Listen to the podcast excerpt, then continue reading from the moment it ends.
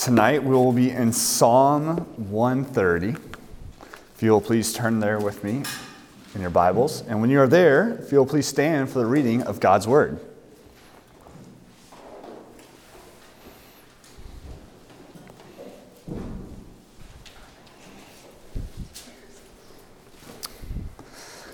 And it reads A song of ascents. Out of the depths I cry to you, O Lord. O Lord, hear my voice. Let your ears be attentive to the voice of my pleas for mercy. If you, O Lord, should mark iniquities, O Lord, who could stand? But with you there is forgiveness that you may be feared. I wait for the Lord, my soul waits, and in his word I hope. My soul waits for the Lord more than watchmen for the morning, more than watchmen for the morning. O Israel, hope in the Lord, for the Lord there is steadfast love, and with him is plentiful redemption, and he will redeem Israel from all his iniquities. This is the word of the Lord. You may be seated.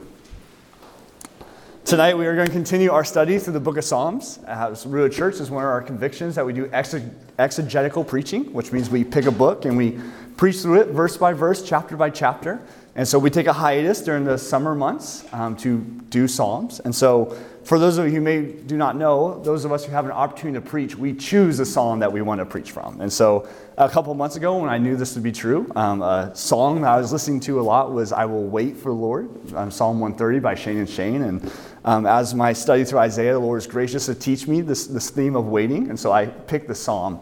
However, um, as I have studied this psalm more in preparation for tonight, it comes with a very hefty uh, letter of recommendation, if you will.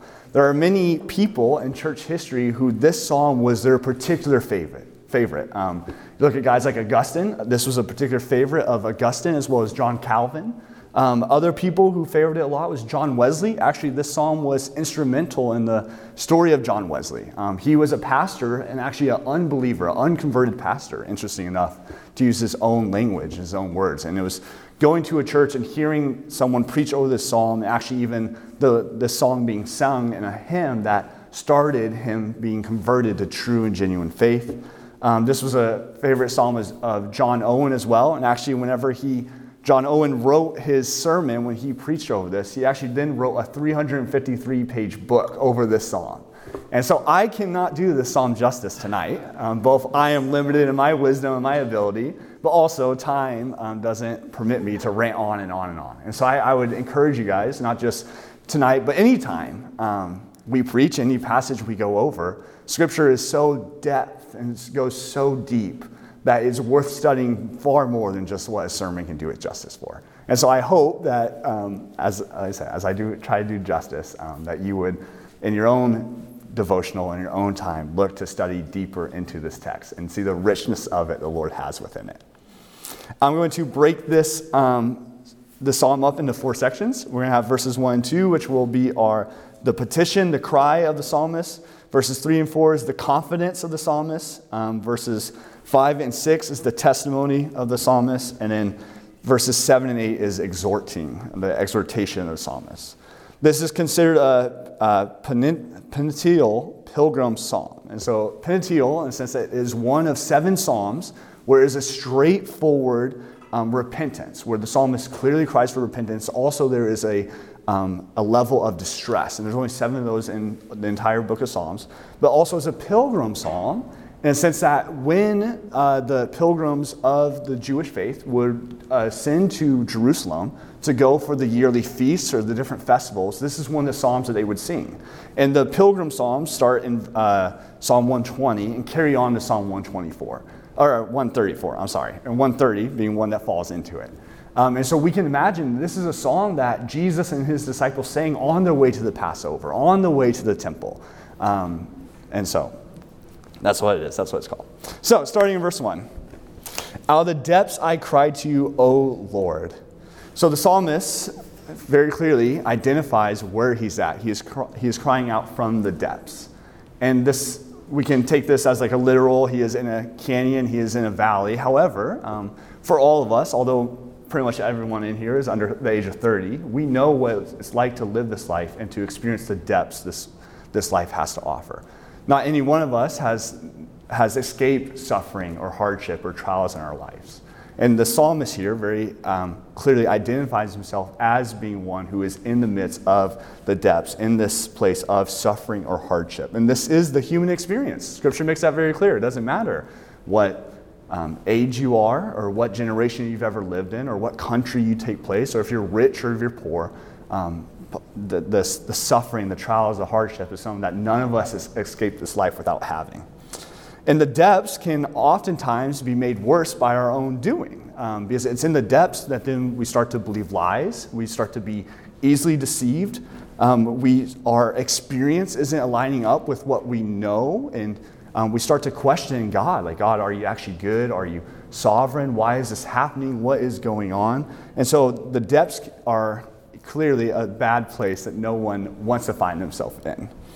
But then um, it's worth asking the question then is how did the psalmist get here? And how do we, in our own trials and suffering hardships, how do we get there? Certainly, um, scripture is clear that there is Satan who is alive and active, who's working against um, the, the bride of Christ and is doing all that he can to deceive us and lead us astray. And certainly, there are um, illnesses that are uncontrollable, that are unforeseeable. There's even um, just natural disasters that are, um, can kind of be random, that, that, there's no way to project or to understand when it's going to happen. However, um, the understanding, though, here of the psalmist crying out is actually it's his own doing. The reason why he is in the depths is because of his own actions, his own decisions have led him to it. And isn't that the truth for um, most of our lives as well? Most of the time that we experience some suffering, hardship, and trial, yes, certainly, um, like I said, all these other external factors take a place. However, a lot of times it's actually our own doing. You know, whenever um, the alarm clock goes off, no one's forcing us to stay in bed. Actually, we joyfully will hit snooze and sleep in as long as we can. Or, you know, we tend to be more selfish or greedy and have our own best interests in, in mind. And so then in our relationships, whenever they start to get broken or there's damage or conflict within them, actually it might be our own lack of being intentional and pursuing into it and just our natural tendency to be selfish and greedy. Um, we're very lazy. We meet all these things. All, all of our own sinfulness leads us to experiencing um, the, the depths that is talked about here in Scripture. And so it's important because we must have a biblical understanding of what man is. And the Scripture is very clear that we are um, fully evil and wicked. And even baby Calvin back there, as pure and innocent as he is, um, Voddie Baucham would say he's a viper in a diaper. You know, no one no one has to teach him to cry for more food or, you know, or teach him to lie. It's like that, that's a natural disposition of man. That no one has to teach us how to do bad. We just know how to do it inherently. And so scripture is very clear that we aren't partially good or, or fully good, but rather we are evil, we are wicked, we are depraved. The heart is deceitful and wicked above all things. Who can understand it? And it's also important because this is um, not what culture says either. The world we live in is saying that actually the, the people who do evil are the few and far in between. It's only the, the Hitlers, the Maos, or it's, it's a certain handful of people who are truly wicked and, and just above anything else that we ever could be. But the everyday person that you meet with um, is actually good and right and pure in their intentions. Um, so they say it's partially good. And also, another thing that culture per, uh, per, perpetuates into the world is saying that um, we are victims. It says that, you know, it's not your fault that you're experiencing what you're experiencing. Um, that it's, you know, it's your ancestors or it's a system or it's someone else, but it's not you. Um, it is so easy to just blame other people and to look to other people for the reason of, for the experiencing, for the sufferings and trials and hardships that we are experiencing. And it's ironic because the culture is also one who says, do whatever you want and there's no consequences. Love who you want to love. Eat as much as you want to eat. You know, do whatever you want and there's no consequences. And this is, um, I think, the temptation within all of us, likewise, is to, whenever there is things in our lives are negative or that are, make us uncomfortable or we don't like, we tend to push the blame to someone else or somewhere else that is not ourselves. And actually, if you go back to the garden, you can look at this. When God confronts Adam as to why they have eaten the fruit, Adam says, Lord, it is this woman that you have given me. And so not only is Adam blaming Eve, he's also blaming God for the situation that he has now put himself in. There are now consequences for his actions. And so, likewise, um, we are our greatest enemies in a lot of ways. Um, but also, we tend to push the blame not take ownership over our own actions and behaviors that led into us being in the depths. And it's important, and I, I drive that point home because it highlights greater um, verse 2 when it says, O Lord, hear my voice. Let your ears be attentive to the voice of my pleas for mercy. If it is not our fault, then we do not need mercy, but we need justice. If someone else wronged us, then we ask God for justice. If God is the one who brought this upon us, then God, we don't need mercy from God. We need God to right the wrong in our lives. And so that's, that's why I, I get to where I do about the psalmist talking about the death and that being his own doing, is because he then rightfully calls out to God for mercy because uh, of the ownership, because of recognizing it's his own fault. Um, and so, so it's very common, though, um, that we can blame God, that we be, feel entitled to God's help, that we can demand Him, that He, he becomes this genie in a bottle. Um, and as we grow in our faith, we can almost become complacent and just wrongfully viewing God as someone who, at our aid, at our will, is there to help us. Um, but the, the reality is, if we are our own worst enemy, if we are the ones who puts ourselves in the depths time and time again, then we also can't be our own hero. We can't be the one who comes in and save the day either. And so people love to blame God, um, and because of that, they grow in their hatred of the circumstances. And we see this actually throughout all of Scripture. Um, we see this in the Old Testament, New Testament language of the clay speaking to the potter, Why have you made me like this? And, and James 1 also even highlights, like, let no one say that God has tempted him or God has deceived him, for God can tempt no one, nor does he deceive anyone. And so, thus, is the rightful cry for the psalmist for mercy from God. And so, who, so it cries out from, again, emphasizing this more, um, how, how radical it is that then God would go on to like answer this cry for mercy. Because if, if God asks us to be obedient in this way, in X, Y, and Z, and if we do the opposite of that, and then we get led into despair, and we, it's like, I have a lot of examples, unfortunately, to pick from my life. But I just think about growing up, my mother telling me not to um, climb up in the, in the barn, in the loft. And I did, and I, I had this huge uh, nail scratch in my arm. And I'm bleeding, I'm gushing, and you know, I, I think I'm dying because I'm eight years old. And my mother, like, she had no, like, she doesn't need to help me. Like, she doesn't need, like, she can tell me, like, I told you so, and just let me be. But out of mercy, she comes to my aid, she comes to my side, she helps me, obviously, she bands me up, she kisses it, everything, you know. And so, same way with God, like, like God doesn't have to show us mercy. There's no need for God to show mercy, as is our own doing that has led us into this despair, into this downward spiral. It's also important to cry, uh, to recognize who does the psalmist cry out to. And so you see the language here, O Lord, in the end of verse 1, and O Lord, hear my voice. And if you notice, and unless you have the legacy standard, um, there's capital L O R D in the first Lord, which is Yahweh, God's covenantal name, his intimate reveal name. But then there's also, um, beginning of verse 2, O Lord, lowercase L O, capital L, lowercase O R D, and that is Adonai, um, which is the reflection that God is master, He is creator, He is ruler over all. And so you see the psalmist not turning to his friends, not turning to money or possessions or wealth or anything the world has to offer, but rather he's turning to God and to God alone. And that's important for us um, because Scripture isn't like a self help book, and we don't need more money to fix our problems, and we don't need better friends to, you know, fix our problems. Like we need God and we need God alone.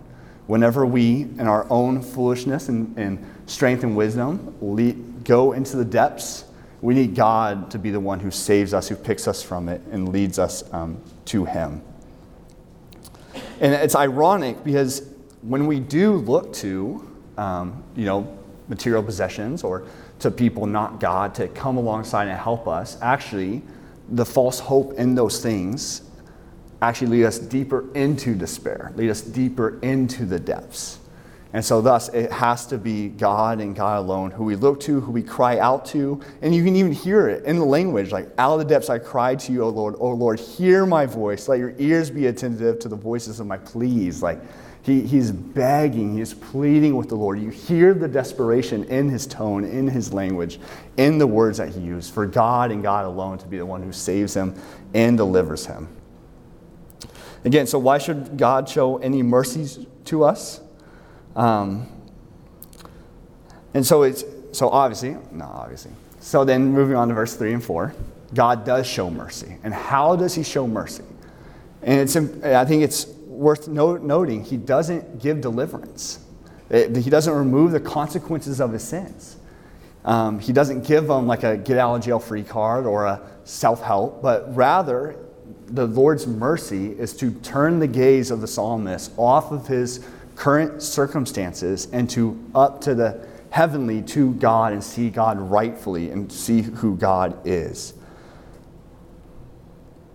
And so, um, uh, maybe my first charge or, or worth reflecting over in your time is to ask God to constantly show you your need for mercy. Um, we don't outgrow this. We aren't never we never escape it. We never not need it but rather um, as we continue and down this life and to live day by day um, will be even more I, I, I hope we pray I, pr- I hope and pray we see our greater need for mercy um, and it would be a wonderful thing for us to gather that and to understand that now in our youthfulness um, and look to and cling to and ask and beg and plead the lord for his mercy um, his mercy not only reminds us of who he is but it also assures us of who He is. God doesn't just remind us that He is God and that He is sovereign, but He also assures that to us through and by His Spirit.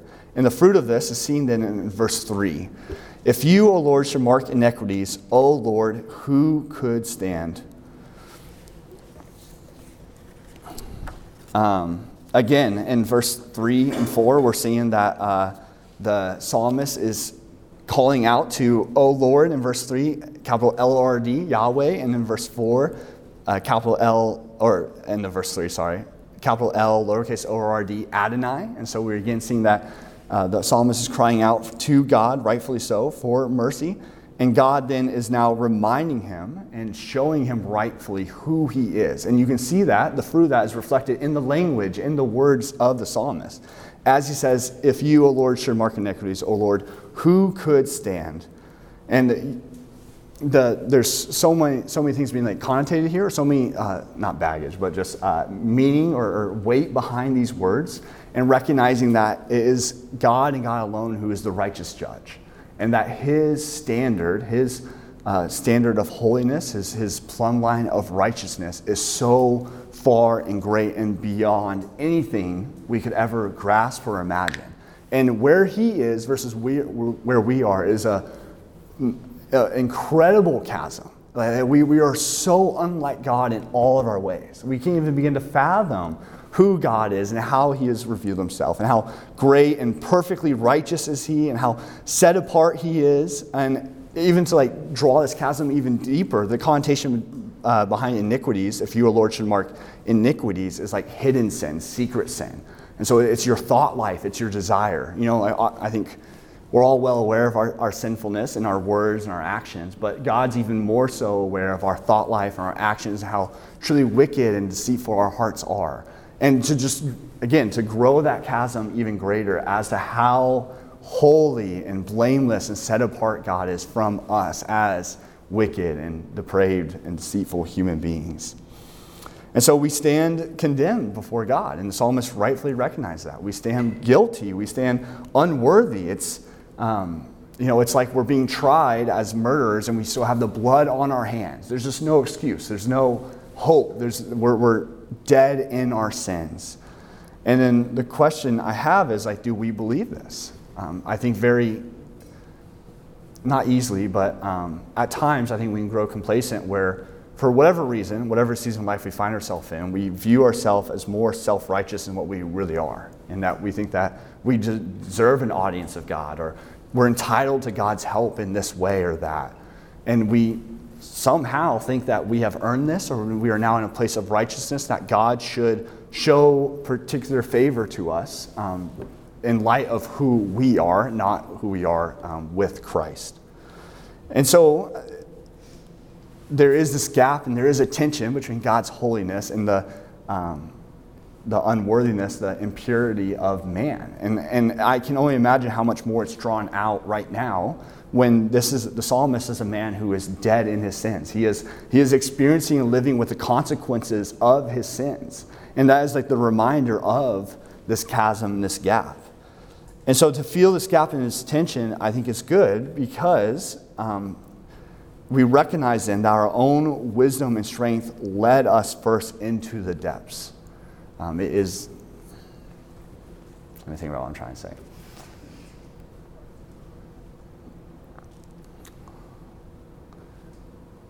When God is holy and blameless in all that he does, and all he knows is to do perfect justice, and all that he is is faithful and loving, we can very quickly realize how our actions and our thoughts and our words aren't, and how far we quite fall short of.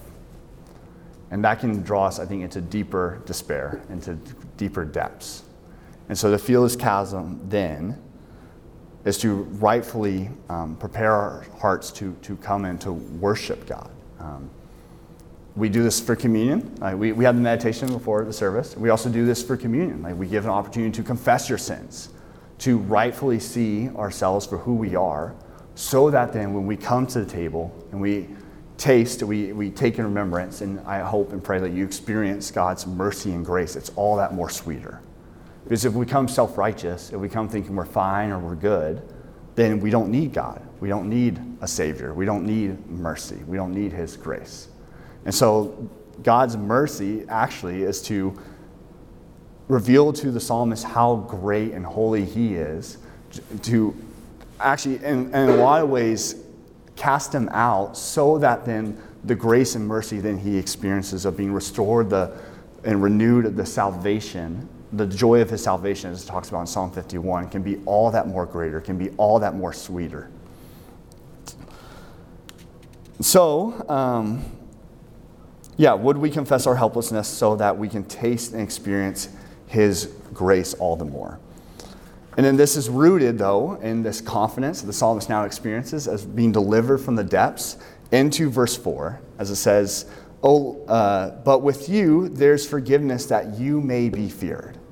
And this, this one verse um, is, a lot of people argue, one of the most glorious passages in the entire book of Psalms or in the Old Testament, as this psalm is called a Pauline psalm. And since it's one of few that specifically talk about um, unmerited grace, without actions, without words, without deeds, it's just God's grace It's just a forgiveness of sins apart from anything that the, the author has done or, or written about or even said.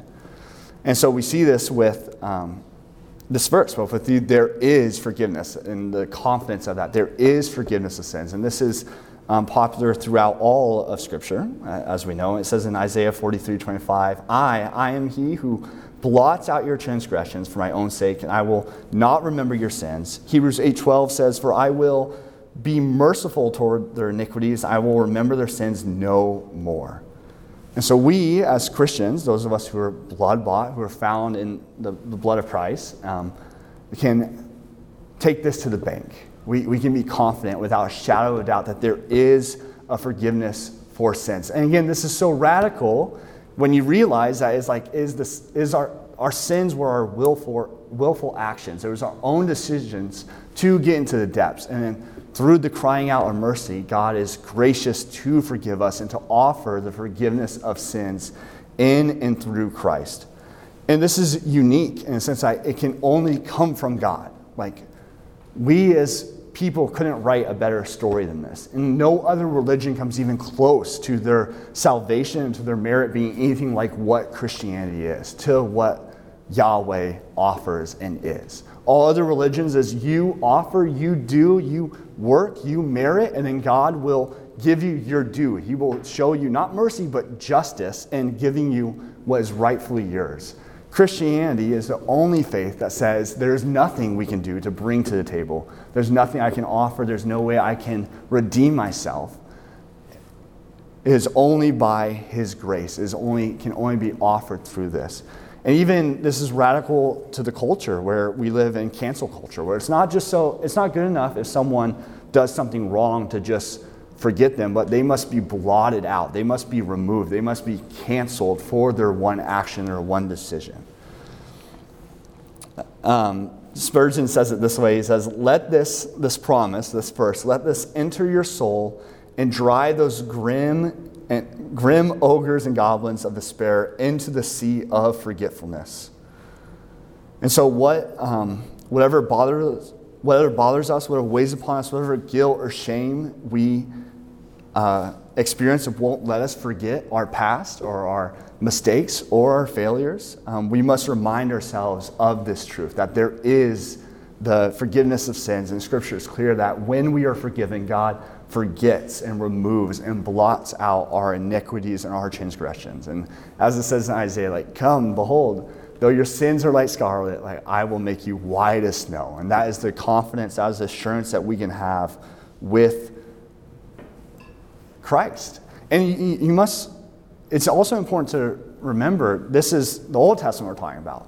And so, how they have the sacrificial system where when sins would take place, they would rightfully sacrifice a goat or a sheep or different animals to atone for their sins. And they did this in faith, and that is how the Lord saves the Old Testament saints. And if you need more of a theological understanding and better explanation, you talk to Alexander about it.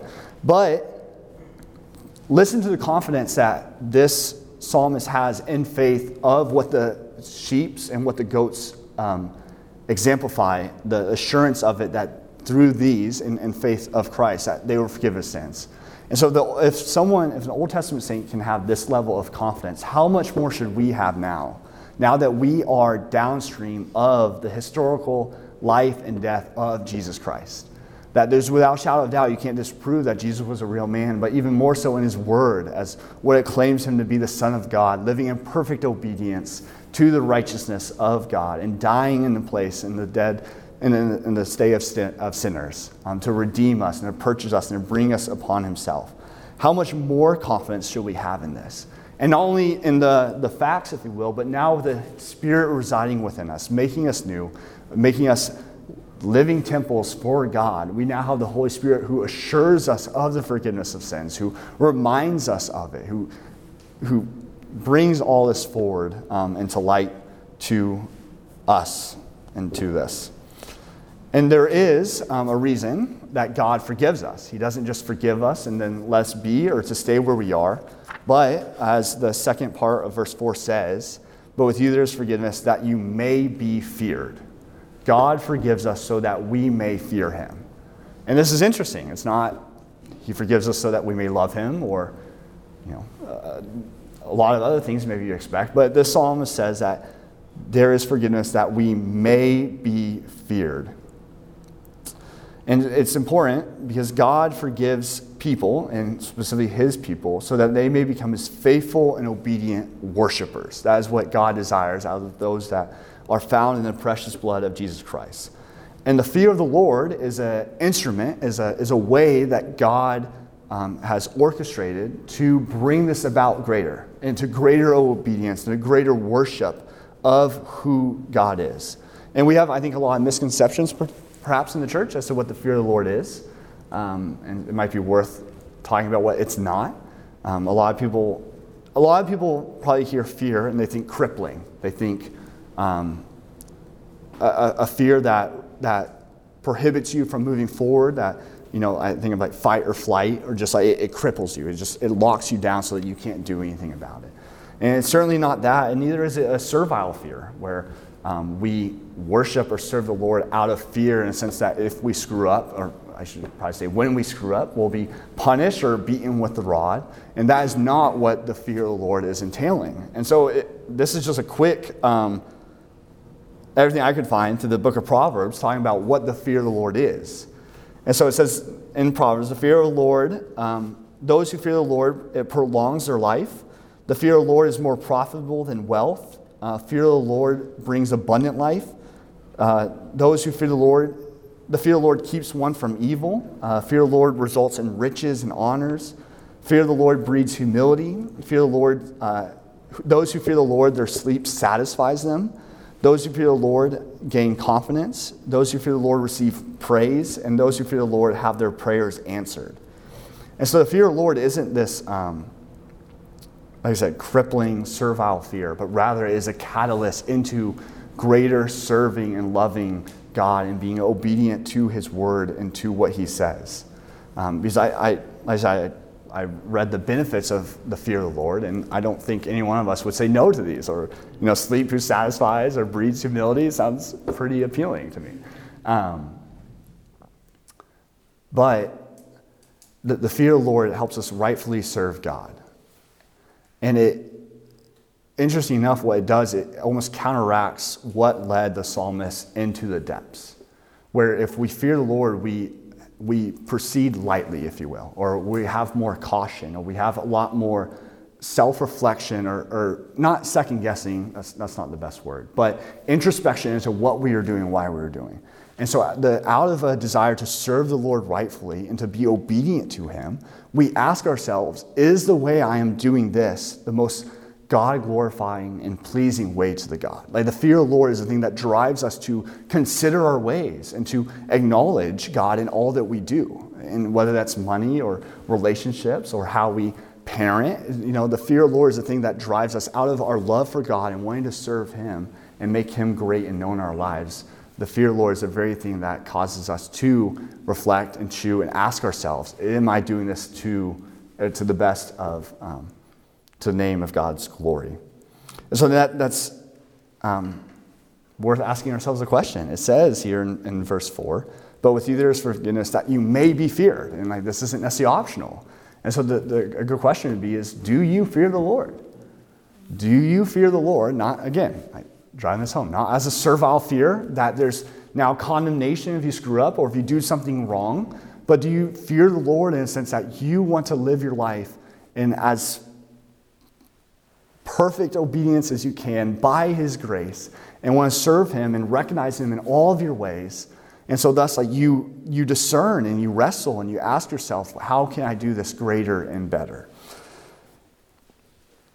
Not condemnation. And so, what is the fruit of um, the fear of the Lord is now seen in, so verses 3 and 4 is the confidence. The fruit of the fear of the Lord can be seen in verses 5 and 6 as we move into the section of testifying, testimony. Um, however, before we get there, I'd like to just remind us that we went from the depths, the psalmist in the depths, to crying out for mercy, God answering the mercy by um, reminding him who he is and giving him assurance of the forgiveness of sins. And now, our assurance of, the, of sins, the, um, the reason for the forgiveness is so that he may be feared. And then this fear now motivates him and leads him to testify and to share what God has done for him and what he is experiencing. And if you notice, there's, a, there's also another um, change that happens here. Verses 1 through 4 is specifically the psalmist crying out and speaking to God. Now that we move um, to verses 5 to 8, this is the psalmist changing from not a conversation or not him crying out to God, but now him crying out to the congregation, to the people that are around him and that who he's in community with. And so, what does the psalmist testify of? Testify of? It says, I wait for the Lord, my soul waits, and in his word I hope. My soul waits for the Lord more than watchmen for the morning, more than watchmen for the morning. There are three things I like to highlight um, relatively quickly. And the first thing that the psalmist testifies of, that he proclaims, is his dependency upon God. And you see this twice as he echoes it I wait for the Lord my soul waits. And then again in verse 6, my soul waits for the Lord. And the first thing um, to bring forth is, is the soul is, is all of Him. All of Him is dependent, all of Him waits upon the Lord. Reflecting on this, I was convicted at how oftentimes I might say I'm waiting on the Lord in something, and maybe my, my actions reflect that. And since I'm restricting myself, I'm not acting upon it. However, my thoughts is jumping years and light years ahead already thinking as if I was already in that season of life. Or another way to put it is um, a lot of times that, you know, we might say we're waiting on the Lord, and maybe our actions reflect that. But actually, we have a heart that grumbles and is discontent and frustrated, and our heart doesn't reflect our actions. Or we might say, Oh, I, it is well with my soul. I am content. But all the while, your actions are trying to bring about and force God's hand to do something that and truly isn't reflecting that you're waiting on Him. And so here, when it says, I, my soul waits, it's, it's all of ourselves our heart, soul, mind, strength, all of ourselves, our actions, our words, our thoughts, our emotions. We wait upon the Lord, not in just one area, but in all the areas. Our entire being does. And this shows dependency. Um, because the, the, the dependency is show on waiting for God. And this is like an eager expectation. This isn't a begrudging, I'm stuck in traffic, I'm forced to wait. This isn't a, you know, where the heck is Domino's Pizza? It's two hours ago we ordered it. Uh, you know, but rather, waiting on the Lord is this eager expectation. I think it would be um, like best compared to pregnancy or to uh, engagement. It's like there's, there's a clear like anticipation. You know, like I, I can only imagine when TK is talking about as being pregnant as the baby. Like she's not gonna, she's not begrudgingly talking about like, oh, when the baby comes, and nor is she not preparing herself when the baby comes. Like there's like this eager expectation that all of her actions, all of her heart posture is like looking forward to this day when the baby arrives and is preparing herself for it. In the same way, waiting upon the Lord is this eager expectation of when God does arrive, when God does deliver, when God does move. It doesn't, we're not stagnant, we don't sit still and just wait, but rather we are active, we are um, moving. And waiting is just so unnatural to us. Um, it, it's hard to sit still and be silent or not to bring about what we desire and especially when it's we know it's something that god like desires when it's with when it's within the will of god um, so often um, there's we I, I, see a good and rightful heart posture of sanctification wanting to be sanctified wanting to overcome these, these sins that, that we feel so enslaved to and we feel lost and we feel helpless to and no matter how hard we try, we can't just snap it away. We're, we're, they, they, we're stuck. And so we must wait upon the Lord. Um, and there's just great humility in saying that I can't do it. And again, I, I, I remind you, the psalmist is still in the depths in this moment. The, Lord hasn't delivered, and the Lord hasn't brought him out of it. But yet, you can see the, the confidence, and now he is testifying I, I am dependent upon God. I look to God. I wait for God. Um, and the, so, the helplessness of the psalmist being in the, in the depths is the same even now that he waits upon the Lord. However, the difference is the advocate, the one who comes alongside for him. Um, I, I thought about if, if you are in a, let's say, no win situation, that you're not going to win um, the court case, but you have the best lawyer ever come. It's like, well, you're, you're still just as helpless in the sense that you have no power, you have no wisdom to change your circumstances. But now someone has stepped into your life who can advocate on your behalf, who can fight for you, and actually can probably win. And that is the, um, this, this dependency that the, the psalmist has here on the Lord, is that he's still as helpless as ever, However, his hope, his, his dependency is in the Lord and the Lord alone. Who can change the circumstances? Who can help him? Who can save him from his sin? And so that we're uh, asked the question um, are we truly dependent upon God? And not just in some areas, because for some of us, there's areas that are really easy to surrender to God. You know, like we, oh yeah, here, Lord, here's my money. Yeah, here, here's my time. It's like, oh, but my singleness, like, no, you can't touch that. Or you know, so, so all of us have our areas that are easier to give up that are different than other people. However, it is all of us, again, the entire soul, every aspect, every realm, every layer of our lives. Are we surrendering? Are we showing that we are dependent upon God? And also, the, my um, second point on this is this is um, the psalmist testifying to the people. And so, my question is do we make known how dependent we are or do we make known how independent we are? Um, especially in light of just social media and the day and age, and being a, I think we've talked about this, being a, a younger church, as we're a bunch of peers, you know, like we're all three years within each other, I think, maybe four. And it's like, so there's a, temptation to, sorry, Gabby, I, I thought I, I, um, I thought about too late. um, there's a temptation, though, to make ourselves feel like, oh, I have it better put together than the next person. Or like, oh, I'm the person to go to for, for wisdom, for guidance to speak into this. And there's this temptation to make ourselves be and feel and uh, be seen as more independent what we truly are. And I, I think it would be wise if we follow the example of the psalmist, where he makes known how dependent he is upon God.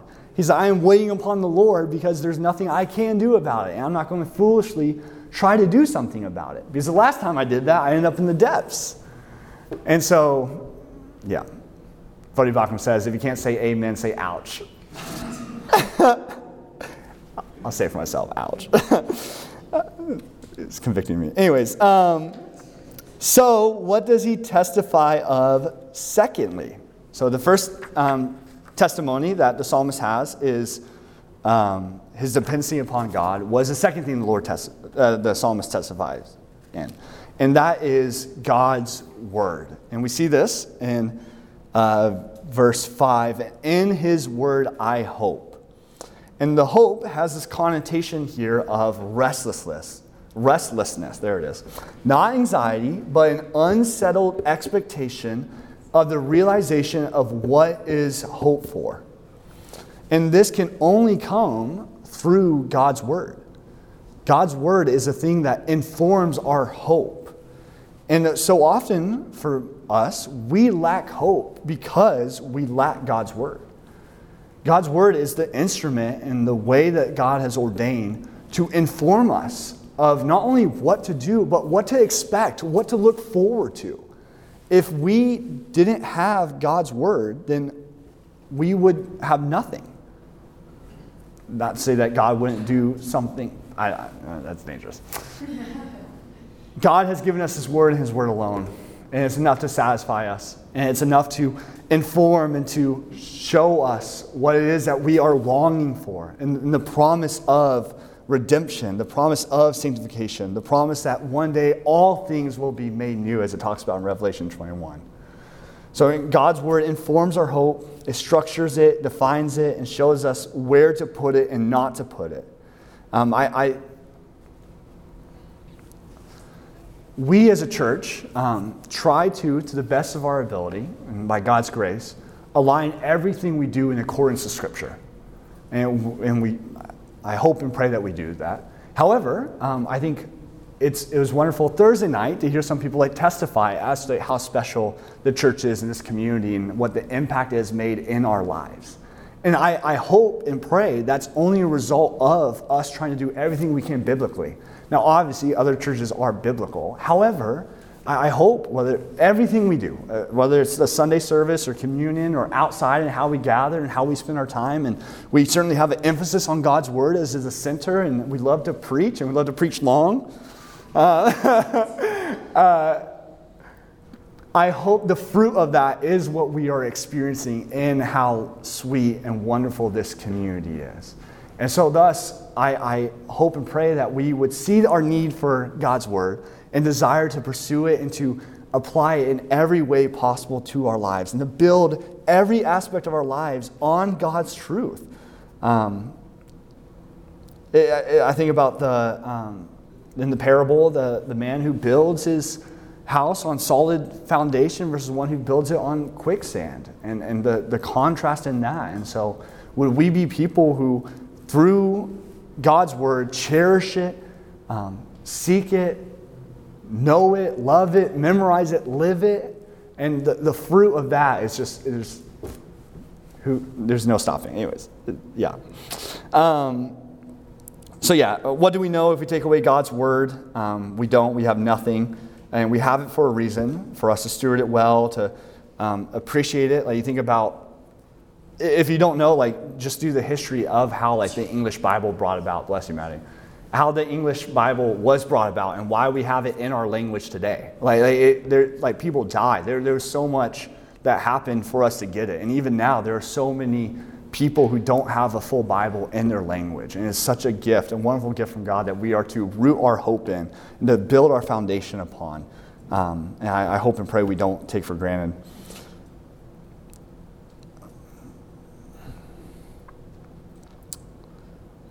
And so often we put our hope in so many other things.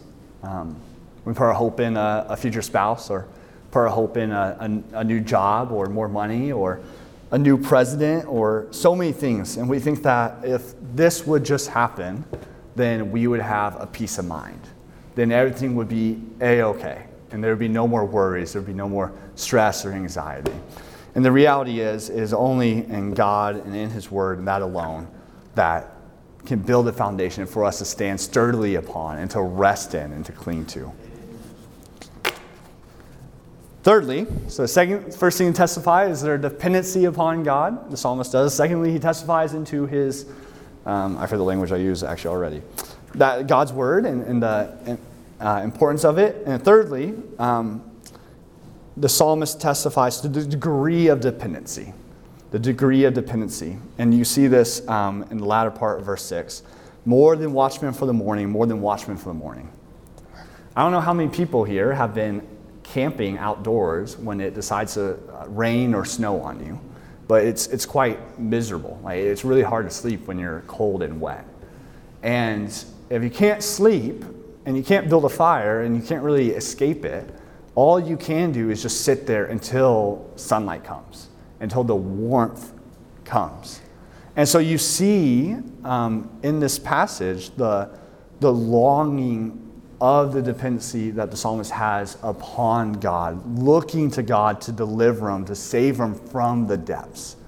And I think for most of us, it's very easy in certain seasons of life when it is the most difficult or hardest to look to God and hope to God and every moment to pray without ceasing and, and hope and pray and cry out for deliverance. Um, however, oftentimes, though, we become numb or grow dim and, and we become forgetful and spiritual amnesia uh, sits in. And uh, would we pursue and long to be like the psalmist who just like, would we in, in every day of every moment, would we be cold and shivering and not able to sleep and not able to do anything to change our experiences? But would we long to taste the deliverance of the Lord and for His presence to come upon us and to greet us where we are. Um, where nothing else satisfies us, nothing else temporarily fixes what we are going through this side of um, eternity. Okay, I'm almost done.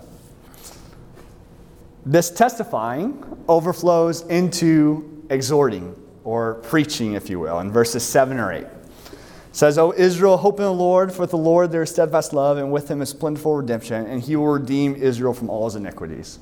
Uh, what, when you have truly experienced and tasted and see the goodness of the Lord, how can you not proclaim? How can you not share? How can you not testify to what God has done in your life?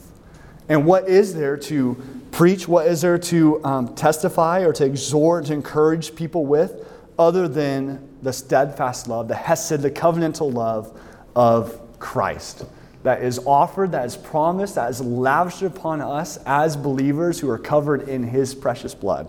But also the, the reminder, twofolds, the steadfast love of Christ, and secondly, the plentiful redemption that Christ even now is advocating for us in the Holy of Holies.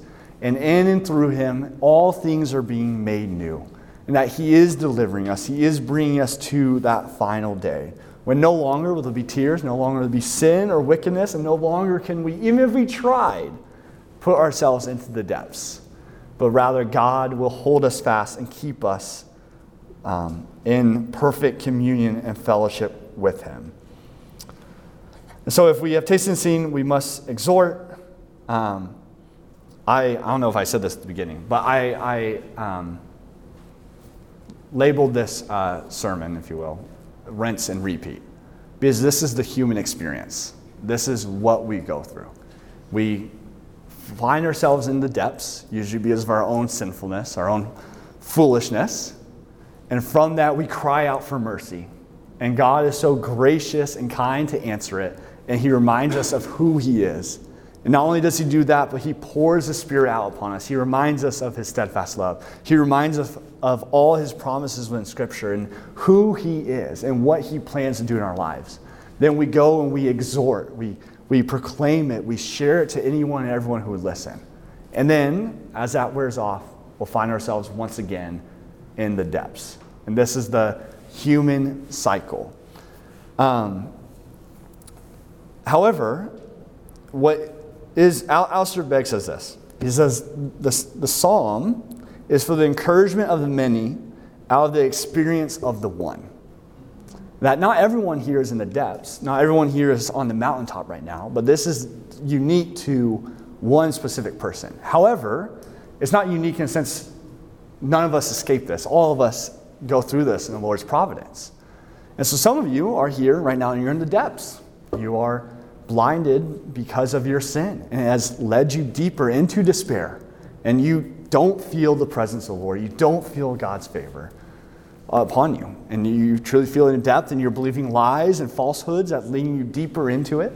Some of you guys might be crying out for Lord's mercy and you're, you're just now being reminded of how good it is how good God is and how sweet his promises are. Some of you might be testifying that God has, look how God has delivered me from the death. Look how I trust in him. How, look how I am bringing every aspect of my life in sur- submission to his yoke and to his burden. And others of those um, are exhorting, encouraging.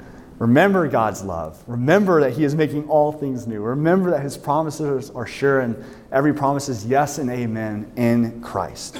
However, um, all of our, uh, let's say, depths are different. And since we all have very unique experiences and stories that we go through, that the person to your left and to your right haven't yet or never will.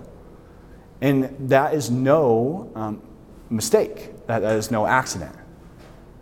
In the Lord's providence and His grace and His good and perfect will, He has given us transgressions and trials and sufferings and hardships so that we cannot become our own superhero and say, Look how I have overcome this, but so that we can exalt Him in it and also share and proclaim that to anyone everyone would listen. And so, as a church, will we not be people who are independent or have it all figured out or have our lives in a row? But would we be people who are open and honest and vulnerable where we are and share what God is doing in our lives, wherever we are on this cycle, if you will. Um, again, for the glory of God. It's all for His glory, it's all for Him. I'll pray.